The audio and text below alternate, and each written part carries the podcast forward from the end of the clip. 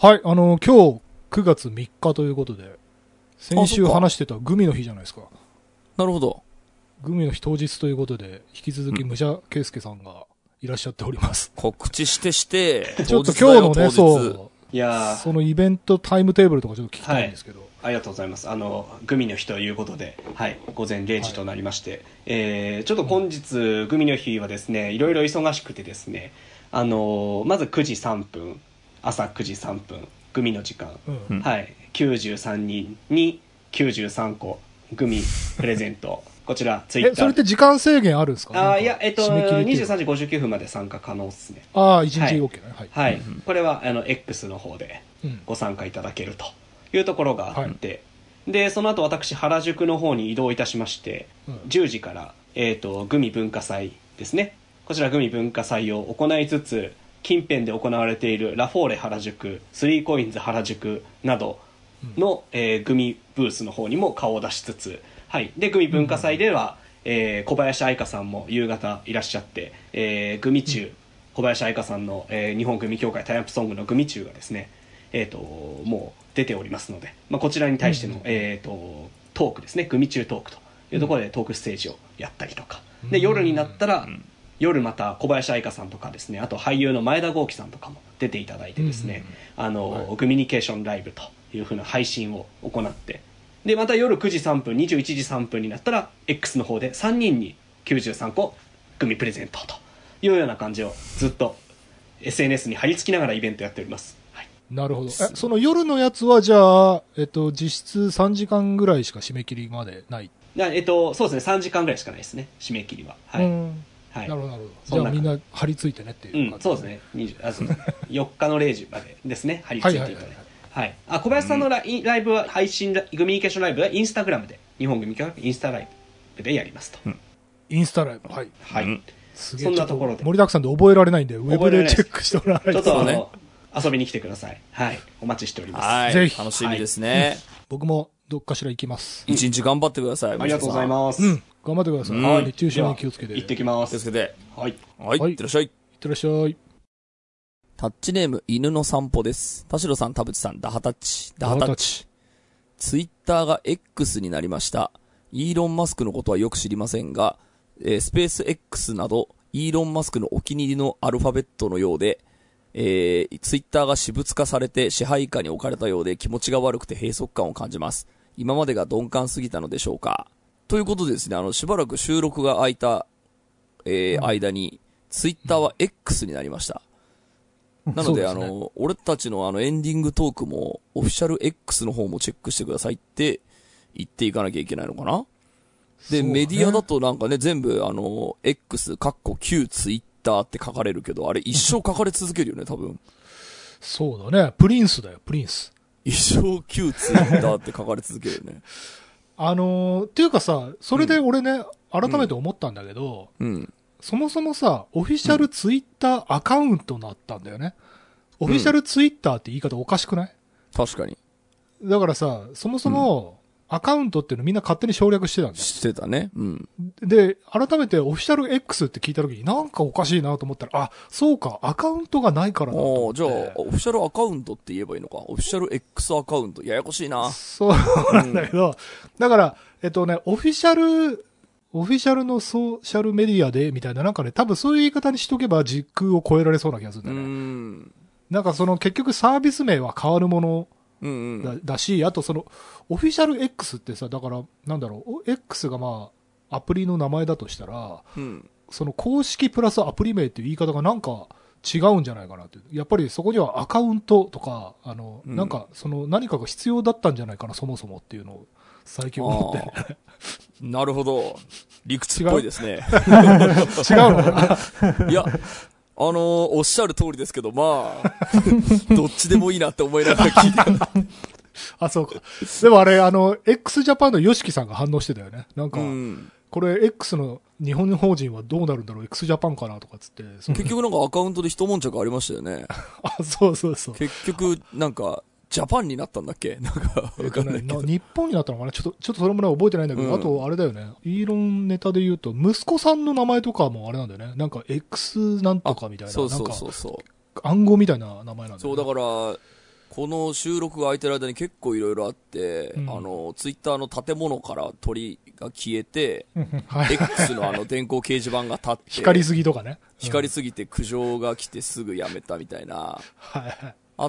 ってっていうので、あの、結構その、ツイッターがなくなって X になるっていうのをみんながこう、寂しい気持ちになったり、お気持ち表明したり、なんか怒りとかをね、まあ、このメールの人もまあちょっと怒ってんだろうなって思いながら、うん聞いたけど、ど、どんな気持ちですか田代さん？でもさ、会社名がさ、その人のなんか、まあ、名前だったり、あの、うん何かに紐づいてるっていうのはもう、なんかさ、多分起業家だったらみんなやってることだよね。そうね。うんで、その途中で切り替わったからなんか違和感があるっていうところがまあ大きな原因だと思うんだけど、うん。その一番最初に X で立ち上がってたらここまでの拒否反応なかったのかなという気はするんだよね。一番最初に X で立ち上があ、った。だからツイッターというようなサービス自体が。あのあ、そりゃそうだね。うん。こういう、だからまあインスタグラムとか TikTok みたいな感じで、普通に X っつって、そうね。起業家が始めてたら、ここまでのヘイトはないだろうなそらそのらそうでしょ。ただまあ社名が変わるっていうのさ、俺結構他のものでもね、やっぱ最初は違和感あるんだよ。なんか、うん。ちょっと今パッと具体的な、あの、例が出てこないんだけど、社名っうん。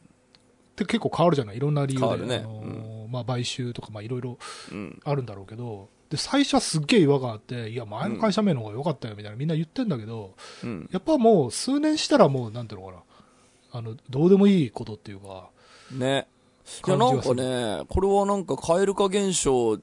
ていうのが安く使われることに切れてた俺が言うと矛盾すんのかもしれないですけど、正直、全然いいんですよね。はいはいはい。なんか、その、あとはまあその、事情があるじゃんね。その、イーロン・マスク的にその、あと、今の、その、旧ツイッターの体制の会社だとダメだから、うん。その最終的にはその、ね、中国のそのアプリに負けないようにその決済機能もそのつけてなんちゃらみたいな、なんかそういうその会社の立て直しをするっていう上で X っていう故障が必要だって思ったから変えた。で、アプリ名も変わったで、そうなんだで、いいんじゃないのかなってなんか思ったりもしていて、そうね。その、このメールの人が言ってる、そのツイッターが私物化されて支配下に置かれたって書かれてますけど、別にあなたの私物でもないですよねっていう感じも あるというか、なんか、あの、えー結局、そんなに、あの、変わってないし、使い方とか、うん。何か大きく変わったわけでもないし、ドメインも変わってないしね、普通にね。有名人はお金儲けられるようになったし、あ、そうだよね。うん、まあなんか会社をなんかいい方向にしてんだから、まあそれが今まで無料で使えてたし、今も無料で使えてんだから、まあいいんじゃないのっていう、俺ね、あんまり何にも根がないんですよね。どそうね。う？んいや、俺も全然ネガはないけど、ただその、あの、なんだ、マネタイズは意外とハードルが高いっつってたな。なんか、うん。インプレッションが月間500万とかないと、なんか、確か3ヶ月で1500万だったかな。うんなんか、あれはだからその、ひろゆきとか、あの辺の、あの、インフルエンサー級のすごい人あそうそうそうそう。にちょっとまあ配分されるよぐらいな感じなんで。で、あとはやっぱりそのインププレッションを上げるために、その、ん有名人の、そのバズってるアカウントに無理やりツリーでコメントつけまくってるみたいな、そのん人たちが結構、なんていうの、うざいみたいな話はまあ、ちょっと聞くね。だからまあちょっと治安が若干悪化してるように見えてて、かにねそそれに対するヘイトみたいなのはまあ、あるのかもしれないけど、なんか俺も自分の使っているうん。感じで言うとそんなにね。なんかあんまり変わりないそれでなんかほら、ツイッターは終わりだとか言ってさ、スレッズに行ったやつなんかもうスレッズ何にも流行ってないじゃん。スレッズは誰も使ってないね。もうね誰も使ってないじゃん。ね。使なんか、ってないね。こう、今起きてる現象としてはまあ、あの、X としてみんなに馴染んでいくっていう未来が見えるけどね。そうね。ただあの、だから、俺あの、スマホにはアプリ入ってんだけど、うんあのパソコンでツイッター見るときって、あの、どうしてもブラウザ立ち上げて、あの、うん。URL のところにツイッターって入れちゃうんだよ。うん。それで X が出てくるから、なんかそれには違和感ある。これど、まあまあドメイン名ツイッターだしなと思っちゃう。確かにその、ツイ、ツイートとかリツイートとかが、ちょっと故障が変わるっていうのは、ちょっとまあめんどくさいというか、そのなんでしょあ、う。そうねあの、俺もなんか、その、新鮮なノリでなんかほら、オフィシャル X をチェックしてくださいとか、はい。なんか何時に X しますねとかって言ってるけど、まあ正直ツイートで済めばいいなって思ってる。そうね。てかそのツイッターっていう故障は別にき続き使う時はあってもいいかなって自分の中では思ってはいるっすね。リツイートがリポストになったんだね。リポストになったっすねなんか、その、絵師さんとかが、その、画像の転載禁止っていう意味でリポストを、その、要は転載っていう言葉としてリポストって言葉使ってたのに、そのツイ、うん。あの、X の中での、あの、うんリツイートがリポストになっちゃったから、うんなんか、言い方が難しくなったって言ってるちょっとそこはね、ややこしそうですよね。たうん。うん。まあだから、まあ多分そのイーロンが、その、想定してなかった、その日本の、えっと、この層の人からするとこういう不便は起きてるけど、みたいなのは確かにそれは当然あるだろうなとはうんうん思うんですけど、まあとりあえずそのイーロン・マスクがね、自分が買収した会社で、なんか決済機能がつくような、なんかこう、いいい感じのやつをその作っていく道の途中なんだから、まあ、うん。頑張ってくれやっていう感じで見てますけどね。いや、あとさ、今、でうん今も話してて思ったんだけど、俺これ薄々感づいてたんだけどさ、みんなさ、イーロン・マスクのこと、まあ、マスクっていう言葉が一般名詞でもあるからだと思うんだけど、うんみんなイーロン、イーロンつってなんかひろゆきみたいになってんなって思って。どういうこと？どういうこと？あの、だからさ、例えばビル・ゲイツってみんなフルネームで言うじゃん。ビル・ゲイツって言うじゃん。ビルとは呼ばないじゃん。うん。だけどさ、イーロンってみんなイーロンって気安く呼んでない？それって、でるね。トモヤみたいな感じでしょ？うん。みんなトモヤトモヤってさ、これってひろゆきと一緒だなと思って。みんな好きなんじゃない？やっぱ。誰もフルネームで呼ばねえっていう。イーロンが好きなんじゃない？そう、イーロン、イーロンっていうのがちょっと今面白いなと思いました。でもなんかそのスペース X やってる時はイーロン・マスクってみんな言ってたよね。あ、確かに。ウクライナに衛星飛ばしましたみたいな時とかは、イーロン・マスクさすがみたいな。確かにやっぱこう、ツイッターを買収したことによって一気に身近になったんじゃないかな。でやっぱりなんか、ディスりたいときは、こう、呼び捨て、呼び捨てなの。確かにね。そう、だからなんかね、今回に関してはなんか、イーロンのクソ野郎とか、なんか俺たちのツイッターがあって言ってる人たちの気持ち、俺あんま分かんなかったんだよな。なんか、うん。特に何も感じないどう、どうだだった？デラさん。ど、どう？うーん、まあ、あの、そうですね。僕も別に使ってる分にはそんなに、あの、何かが変化があっていうわけじゃないんですけど、やっぱ界隈によっては、あの、半分ぐらいいなくなったっていう、サイエンス系の人とか、うんあの、学者系の人はほとんどやっぱり、ああいう中央集権的な、あの、強権的な 支配者のもとでは、みたいなことなのかもしれませんが、半分ぐらいいなくなったっていうのはなんか、うん。あとは、その、ツイッター、まあ今の X にかける時間を何パーセントか減ってるっていう。で、あの、うん要はこれを機に SNS であの使ってた時間をちゃんと自分の仕事のために使うようにしたっていう意味じゃ、なんか大きな目で言うと、すごく、うんあの人類の生産性を上げてるんじゃないかという気もしますけどね、そういう、あの、本当うんあの、知的な仕事をする人がツイッターで過ごしてた時間は、計り知れないうん。損失だとは思うので、そういう意味じゃね、あの、ようやくあのうん。目が覚めたっていうのは、まあ、いい子のいいことだと思いますけど、と。ね、なんかあの、システム的にはね、なんかデマをちゃんとこう、あの、デマとちゃんといこう言ってくれるような機能がついたりとか。あれはね、でもね、あれはちょっとね、うんなかなか眉唾というか、あれはちょっと信頼するのにはしんどい期間、あの、仕組みだなと思いますけどね。あれつけれる人が誰でもつけれるので、単純にあねオフィシャルの皮をかぶった、あの、自分の言いたいこと言ってるだけみたいあ、な、そうなんだ、そうなんだ。そうことができちゃう仕様なので、なんかあれは、あの、そうだよね。まあなんか引き続きなんか、うん、情報収集用の SNS として、まあ付き合い方なんか日本ではやは、っぱそうそうそう、うんあのど、どういうふうに付き合うかが大事なのはもう昔からそうで、別に X になろうがそうっすね Twitter になろうが そうだ SNS っていうのは本当魔物なのでというのは。そうね。まあなんだかんだでまだ見ちゃうしな、俺も SNS 全然立っててないもんな。うんいやそうなんですよね。ねこれからも俺たちと X の関係は続くよということでね。そうですね。えーさあ、ということで今週も始めましょはい。田代智和と。う。田淵智也のタッチレディオ。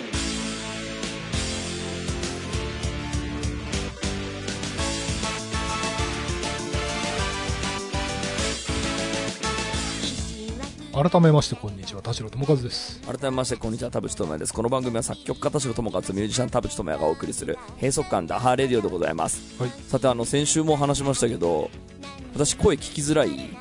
や、全然。ほら大ちょっと言われてみればかさ、ついてそうなんだよね。まだちょっとこの引っかかってんのがすごいストレスなんだよな痛みとかはない？痛みはないですね。ちょっとだからここの話をまあせっかくなのではい。ちょっとねまだあの喉が復調してないのでなんかこういっぱい喋らないようにしたいなと思ってあとゆっくり喋るようにうんしないとなって思っているんで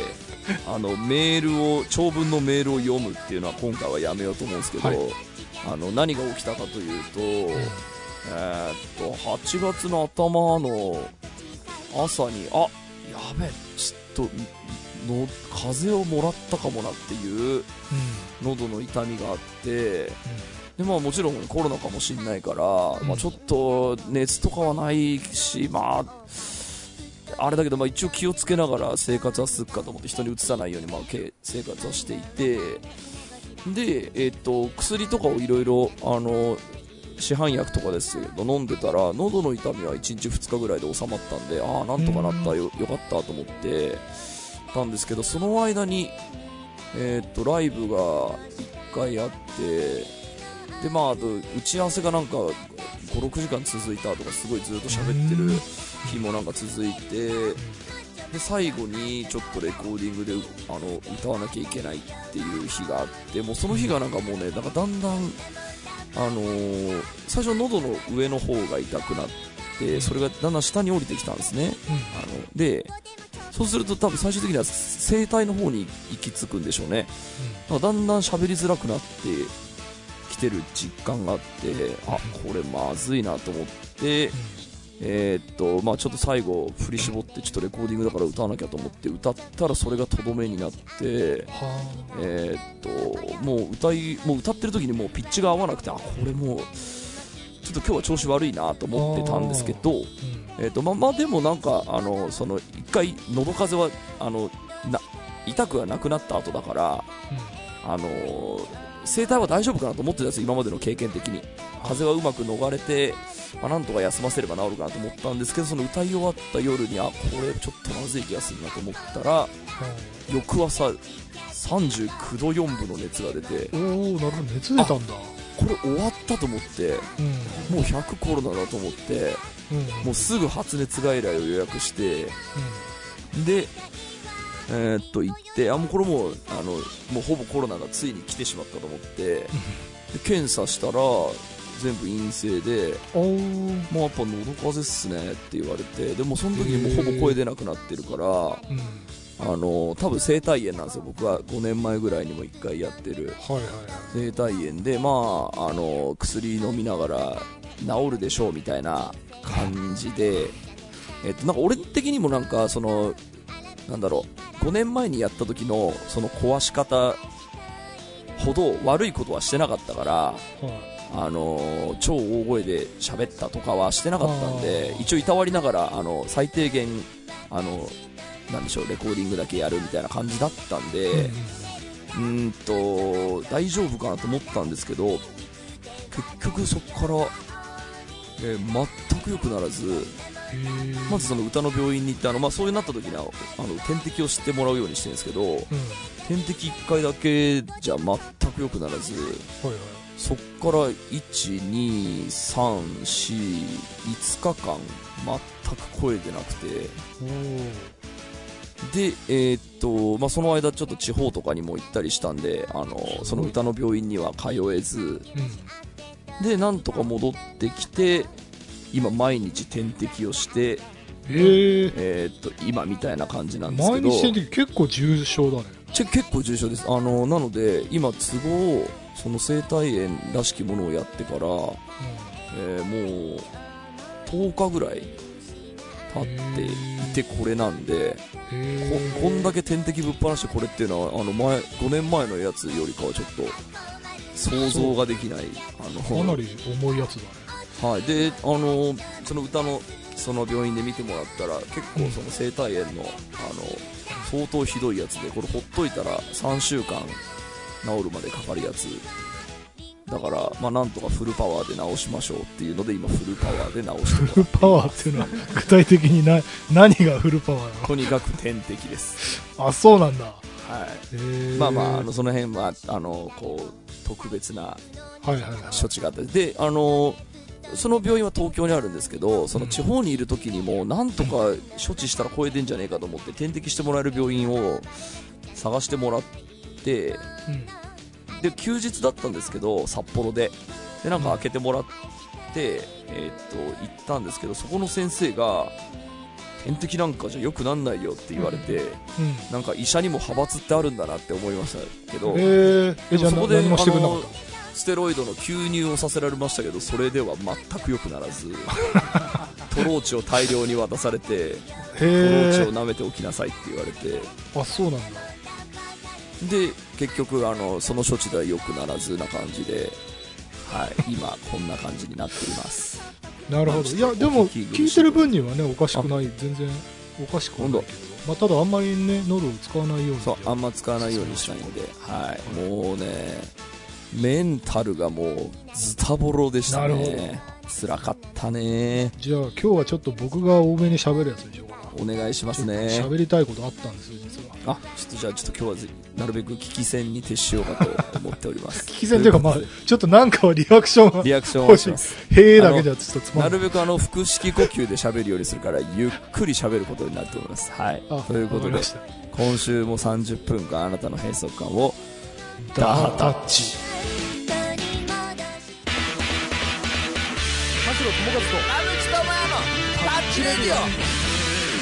じゃあ今日はもう聞き戦だから俺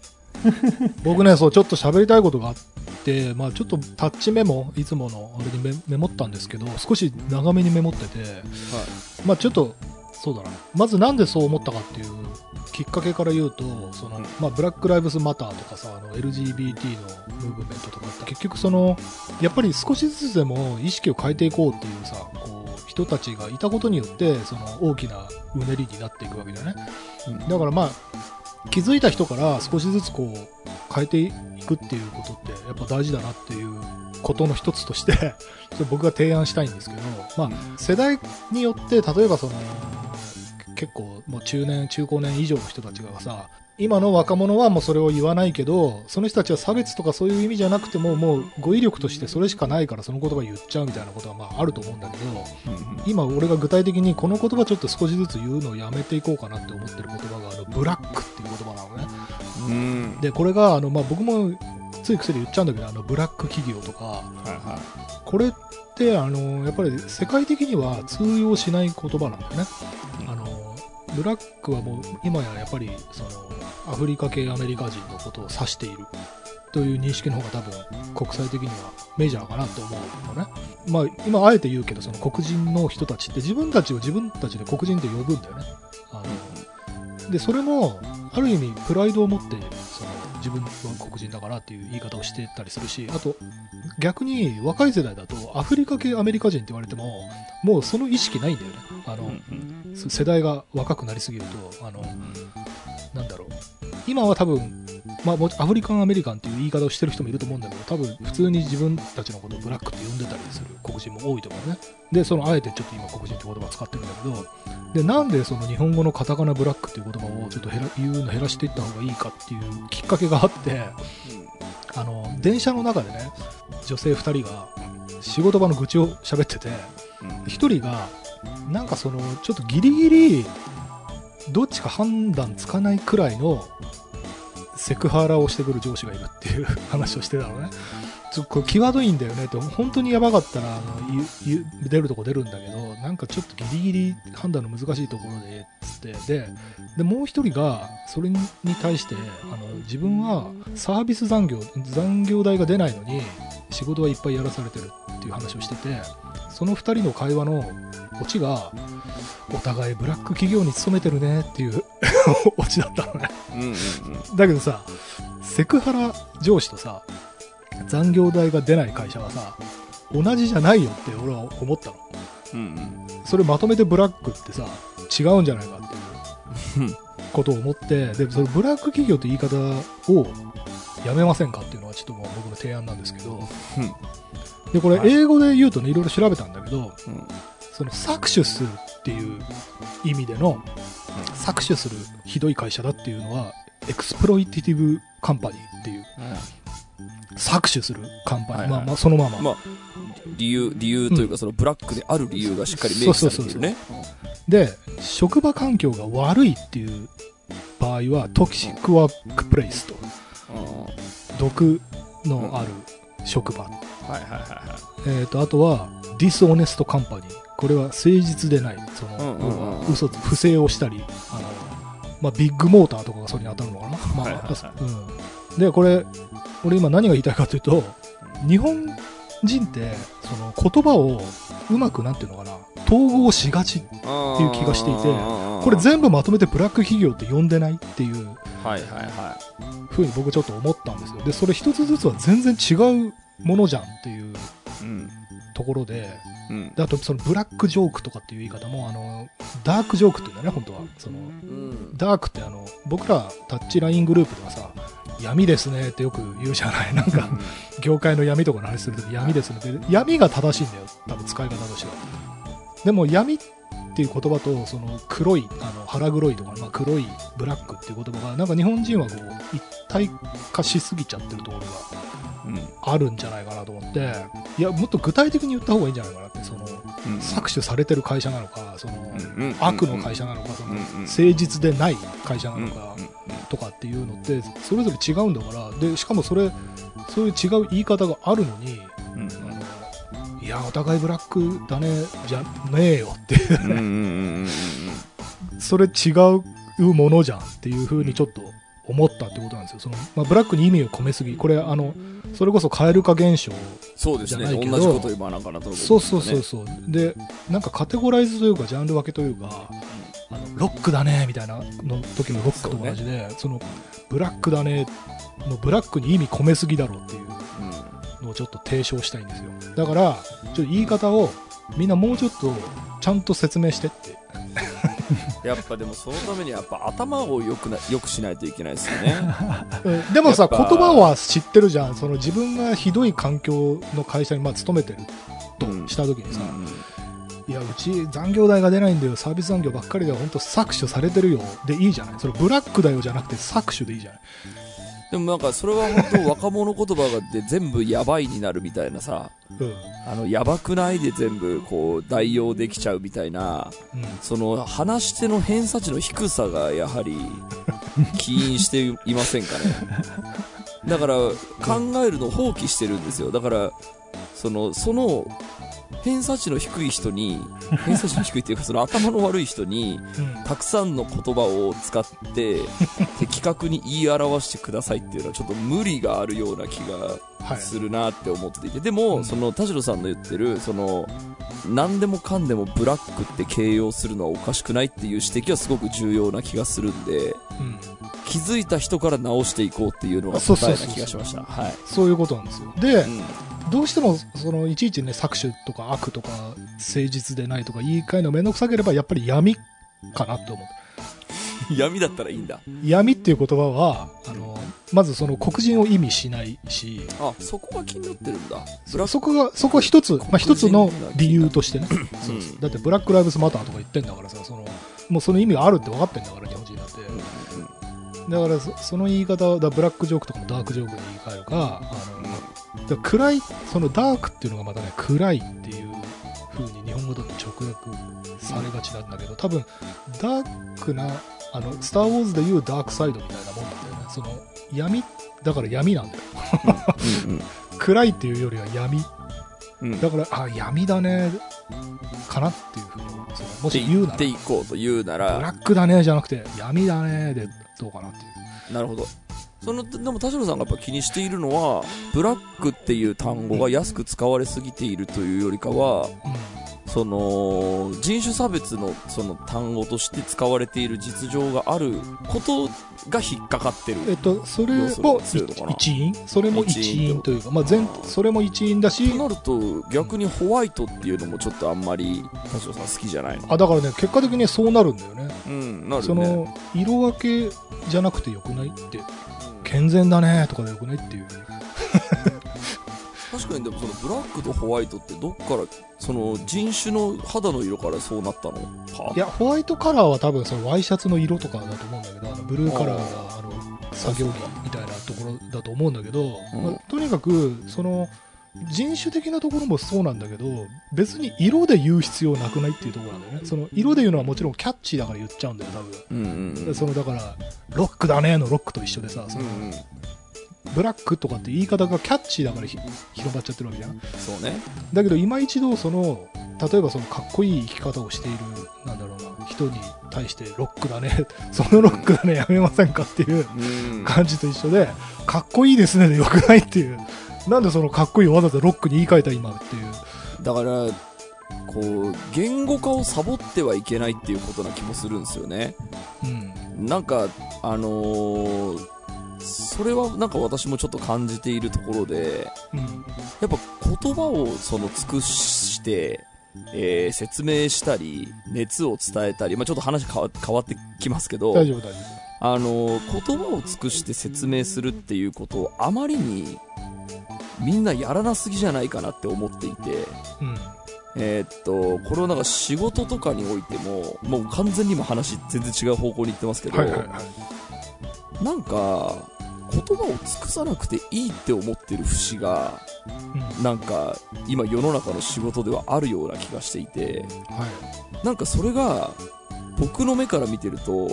普通にサボってるようにしか見えなくて、うん。普通に不快なんですよ、なんか。はい。やる気ねえのかこいつらっていう風にななるんですね。言葉を尽くさないっていうのは、えっと、なんだろう。要点かいつまみすぎってこと？なんか文章短すぎみたいうな。ーんと、まあそういうのもありますし、うん。なんかなんとなくのそのテンプレで全てのその仕事が、あのー進んでいく感じで、これ以上のイレギュラーなことは、えっ、と、あってはいけないとか、あると面倒だから、言及しないようにするように、なんとなくがふんわり進んでいっていくっていう、なんか世の中にもうなりまくってる気がしていて、で、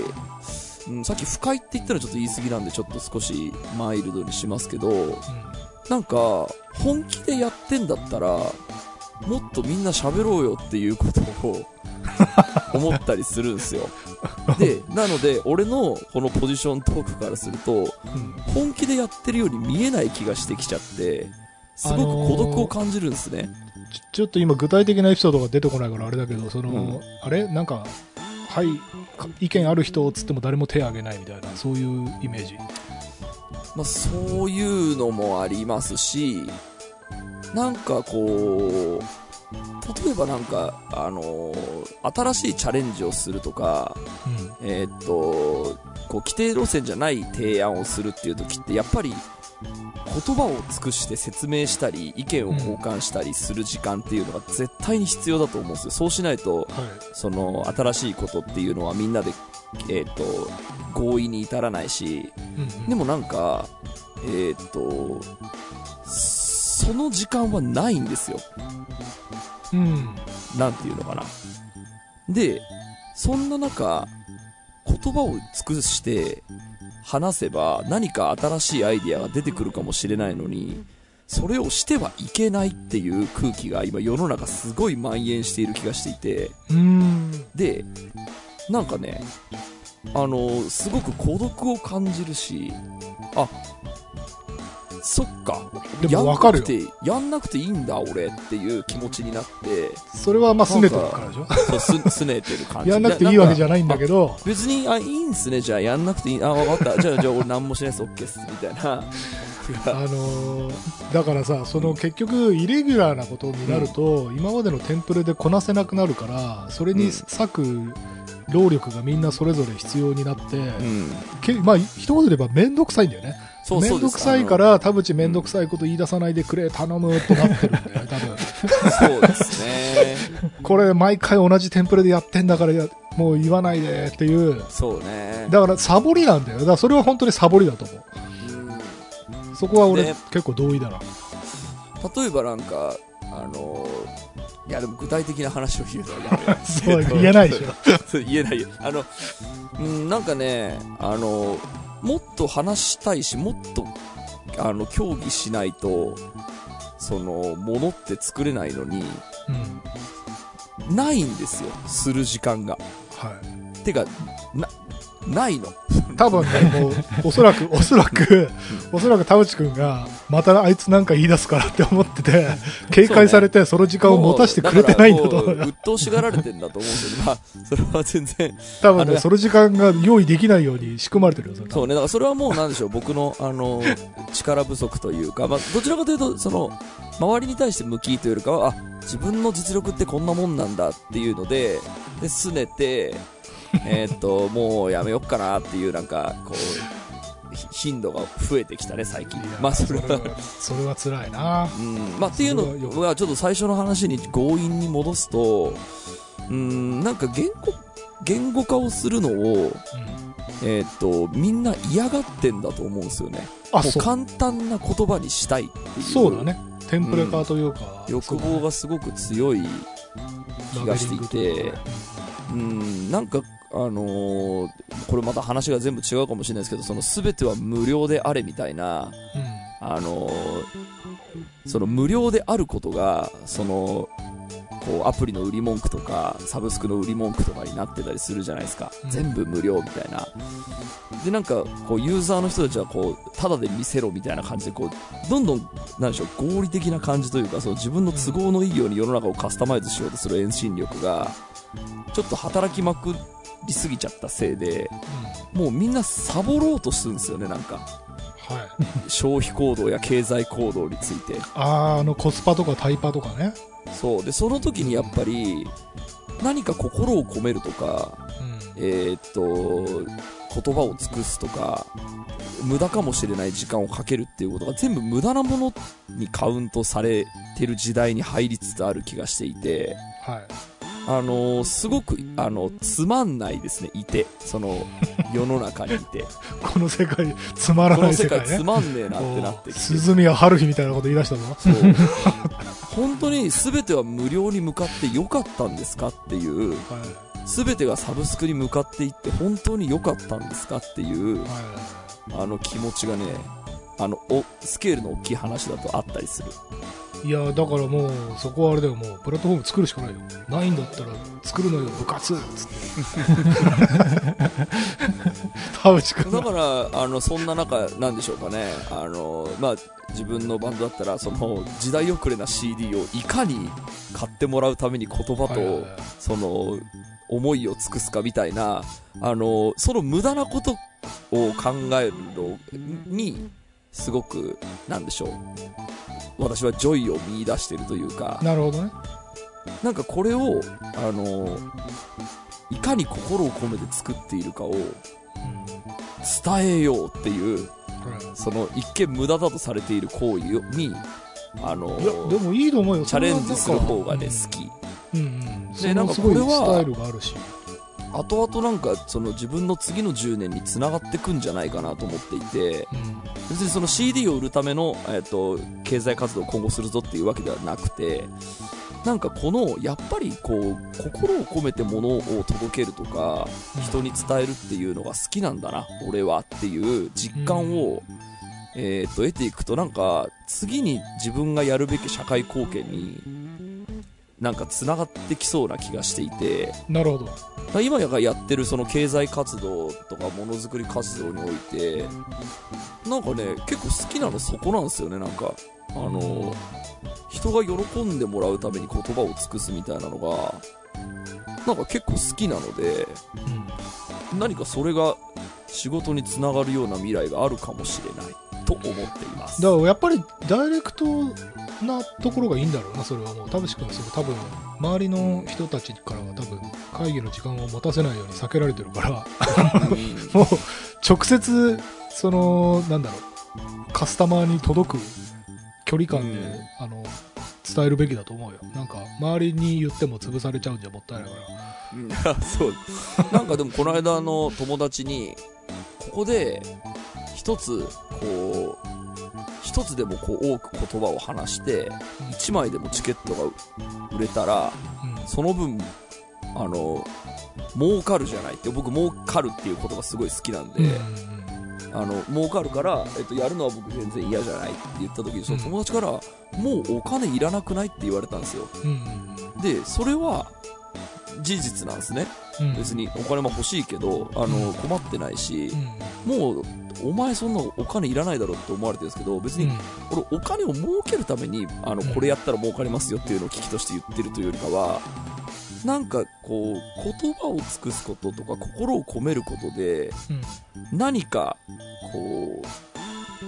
一つ、まあ、それこそ経済活動とか消費活動に結びつくとか、それで誰かが幸せになるみたいなものが、で、スケールちっちゃいんですよね、多分。だからその、TikTok で100万再生を狙おうとか、そういうことを別に僕、あの、joy を感じているわけでは多分なくて、うん。なんかその細かい何かで、一人ぐらいがどうにかなるみたいな、なんかそこに多分ね、他の人より喜びを感じてんだろうなっていうのがすごい、その、うん友達に言われた時にちょっと思ったの。多分その儲かるっていう言葉がなんかある種田淵君の照れ隠しみたいなものも含めてのそのワードチョイスな気はするんだよね。なんか結局お金を払ったってことは課金するモチベーションを得たってことだからあの、例えばゲームとかでさそのダウンロードコンテンツでさ後からエピソード増えるみたいなやつってさあれもう本当ウィンウィンなわけじゃない、うん。その全然売れないゲームだったら多分そのえ新しいエピソードを生む開発費も出なかっただろうしうん。人気ゲームだからこそそのその DLC っていうのが開発費も出るしファンもやったあれの続編だっつってた楽しいしで喜んで課金するみたいな、うんうん。そのもうそこだと思うんだよね。なんかそこにさあのいやだって出したら儲かるじゃんっていう言い方をするかどうかの話であって。うん。うん。別にそういう悪どいものじゃないというかさ、うんなんかそれこそその搾取的なもの儲けではなくてうん。喜びがお金として回ってるだけっていう。だから、どういう額を儲けるかとか、どういう利益、どういう額の利益を得るかというよりかは、どういう質の利益を得るかっていうことに多分、うん僕は今興味が向かってんだなって思う、いました。で、そのためにやっぱり、僕言葉を尽くすのすごい好きなんで、はいあの、話を戻すと、あのーその安易にそのブラックって形容して終わりっていう、えっ、と、人たちは、えっ、と、なんでしょう、こう、頭の悪いって言ったら失礼ですけど、その安易なその言葉にこだわってない人たちで、一方僕はこだわっていますっていうだけかもしれない。なるほどねはい。ちょっと今デラさんがニヤニヤしてましたけどなんかあります？共通項としては、まあ、ブラックって言葉でまるっと言いくるめようとするのと、まあ、儲かるって言葉をもうちょっとなんか解像度高くするっていうのもまあ一つの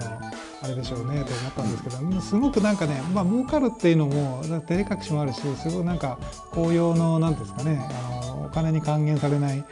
まあ還元もできるし還元できない部分も含めてのなんか紅葉度が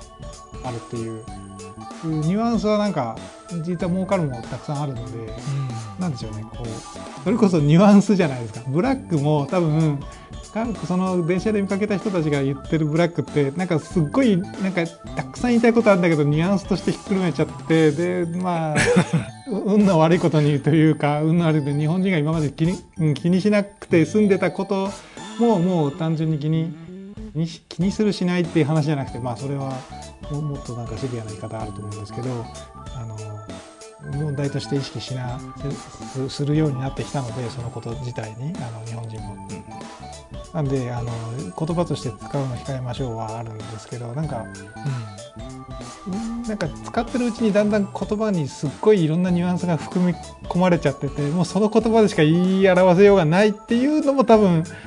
あの、あるんですよね。儲かるも昔は本当にあのお金儲けしかなかったからあれだけど、うん。なんでしょうね、うんあのウェルビーイング的な意味での儲かるもなんかあありそうな気もし,、はいはいはい。してきてるしだから、うんうん。うん難しいんですよね。言葉って簡単になっていくとのニュアンスが乗っかりまくって要はハイコンテクスト化するのでそこは、ね、日本人がやりがちっちゃやりがちなんですけど、確かにね。あのリッチとかもそうだよね。なんか別に金持ちじゃなくてあのなんかミルクのクリーミーさがリッチみたいなあの使い方もあるよね。なんか通じる分単純化して通じる分その言葉が乗っかってってハイコンテクスト化して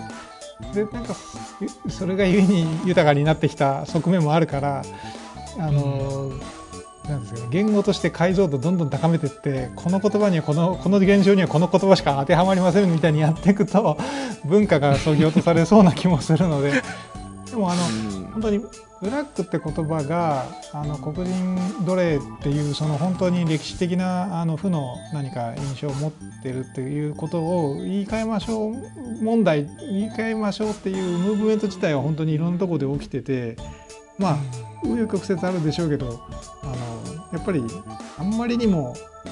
嫌なニュアンスというかれ歴史上良くない言葉を持ってる言葉はやっぱ避けられるべきだとは思いますので、はい、なんか、うんまさに田代さんが言ってるように、本当ブラック企業とか、今ブラック拘束とか、日本だと一方でめちゃめちゃブラックって言葉がどんどんどんどんいろんなところに使われつつある。そうなんですよ。中で、本当にあの逆言ってるので、あんま良くないとは確かにうん思います。やっぱカエル化に対する怒りとなんか似てない？あでもそうだね。一人歩きしちゃってさみたいなそうなる。だからちょっとブラックっていう言い方をちょっと僕は控えていこうっていう。らその自分の中のその理屈と違う方向になんか世の中が動いていくのってすげえ嫌っすよね悲しい。悲しいっすよそんな言い方するとわがままにしか聞こえないのが、もうもうちょっと大きい、あの、うん人類的なあれですよ言葉を尽くさなきゃそうそうそう。そうね。まあだから言い換えとか、まあだから一応僕が今提唱したいのは闇。あまあね、うん。闇は、まあ、でも闇が深いね。な。んか闇が深いねとかは、なんか、まあ、政府というか、あでもセクハラに苦しむこととか、そのサービス残業とか、その闇深いって、なんか心の闇とかさ、そのうん。闇っていう言葉に含まれるダークさっていうのは、なんか、うん。あの、遠くない気がしていて。うんうんうんうんそこは多分あの田代さんの感覚で正しいと思うんでなんか田代さんがその教えてあげましょうぐらいのその立場でもってあのブラックではなくて闇って言おうねみたいなのをコーナー化していけば あの人々はあの頭が良くなりますよ、そうしよう。ん、やっぱ言い換えていくっていうのをあの田代さんがこうタッチリードでコーナー化すべきですよこれ。う。まあだからとりあえず今、その、変わるものとして闇を提唱してるけど、本来は多分、その、搾取とか、その、何あの、そうね。セクハラとか、その、それぞれはもうちょっと分けて考えるべきだと思うけどね。あの、不正とかさ、うんうん。その、そうね。上司が横領しててさ、っていう、その、横領の話と、なんかね、サービス残業みたいな話を全部ひ一緒くたにするのも、どうなのかなってブラックとはちょっと違う。そうそう違うでしょ。犯罪はね。でもなんか、職場環境犯罪ですからうん、職場環境が悪いみたいな言い方でまとめがちだなっていうところいやでも確かになんかタッチリスナーはやっぱこの今の僕らの話を学びにやっぱ言葉に敏感になってほしいなとはすごく思う。そうっすね。あの言葉に鈍感になんないでほしい世の中。そう。で悲しいよか俺は。そう、うん。かといってあのちょっと最初にも注意なんか言ったけどそのとはいえその全然そういう意識なく言葉がアップデートされてなくて言っちゃう中高年とかもまあいるのでうん。それに対してヘイトというよりは、うん。あのいや今はこう言うんですよみたいな感じとかねうん。そういう風にちょっと下から上に対してもあの、あ今はそういう言い方しないんですよこう言うんですよってちょっとうん。言ってあげるみたいなのもねうん。いいコミュニケーションだと思うんですよ、確かに。うん。いいですね。はい、はい。ということでありがとうございまありしたがとうございました。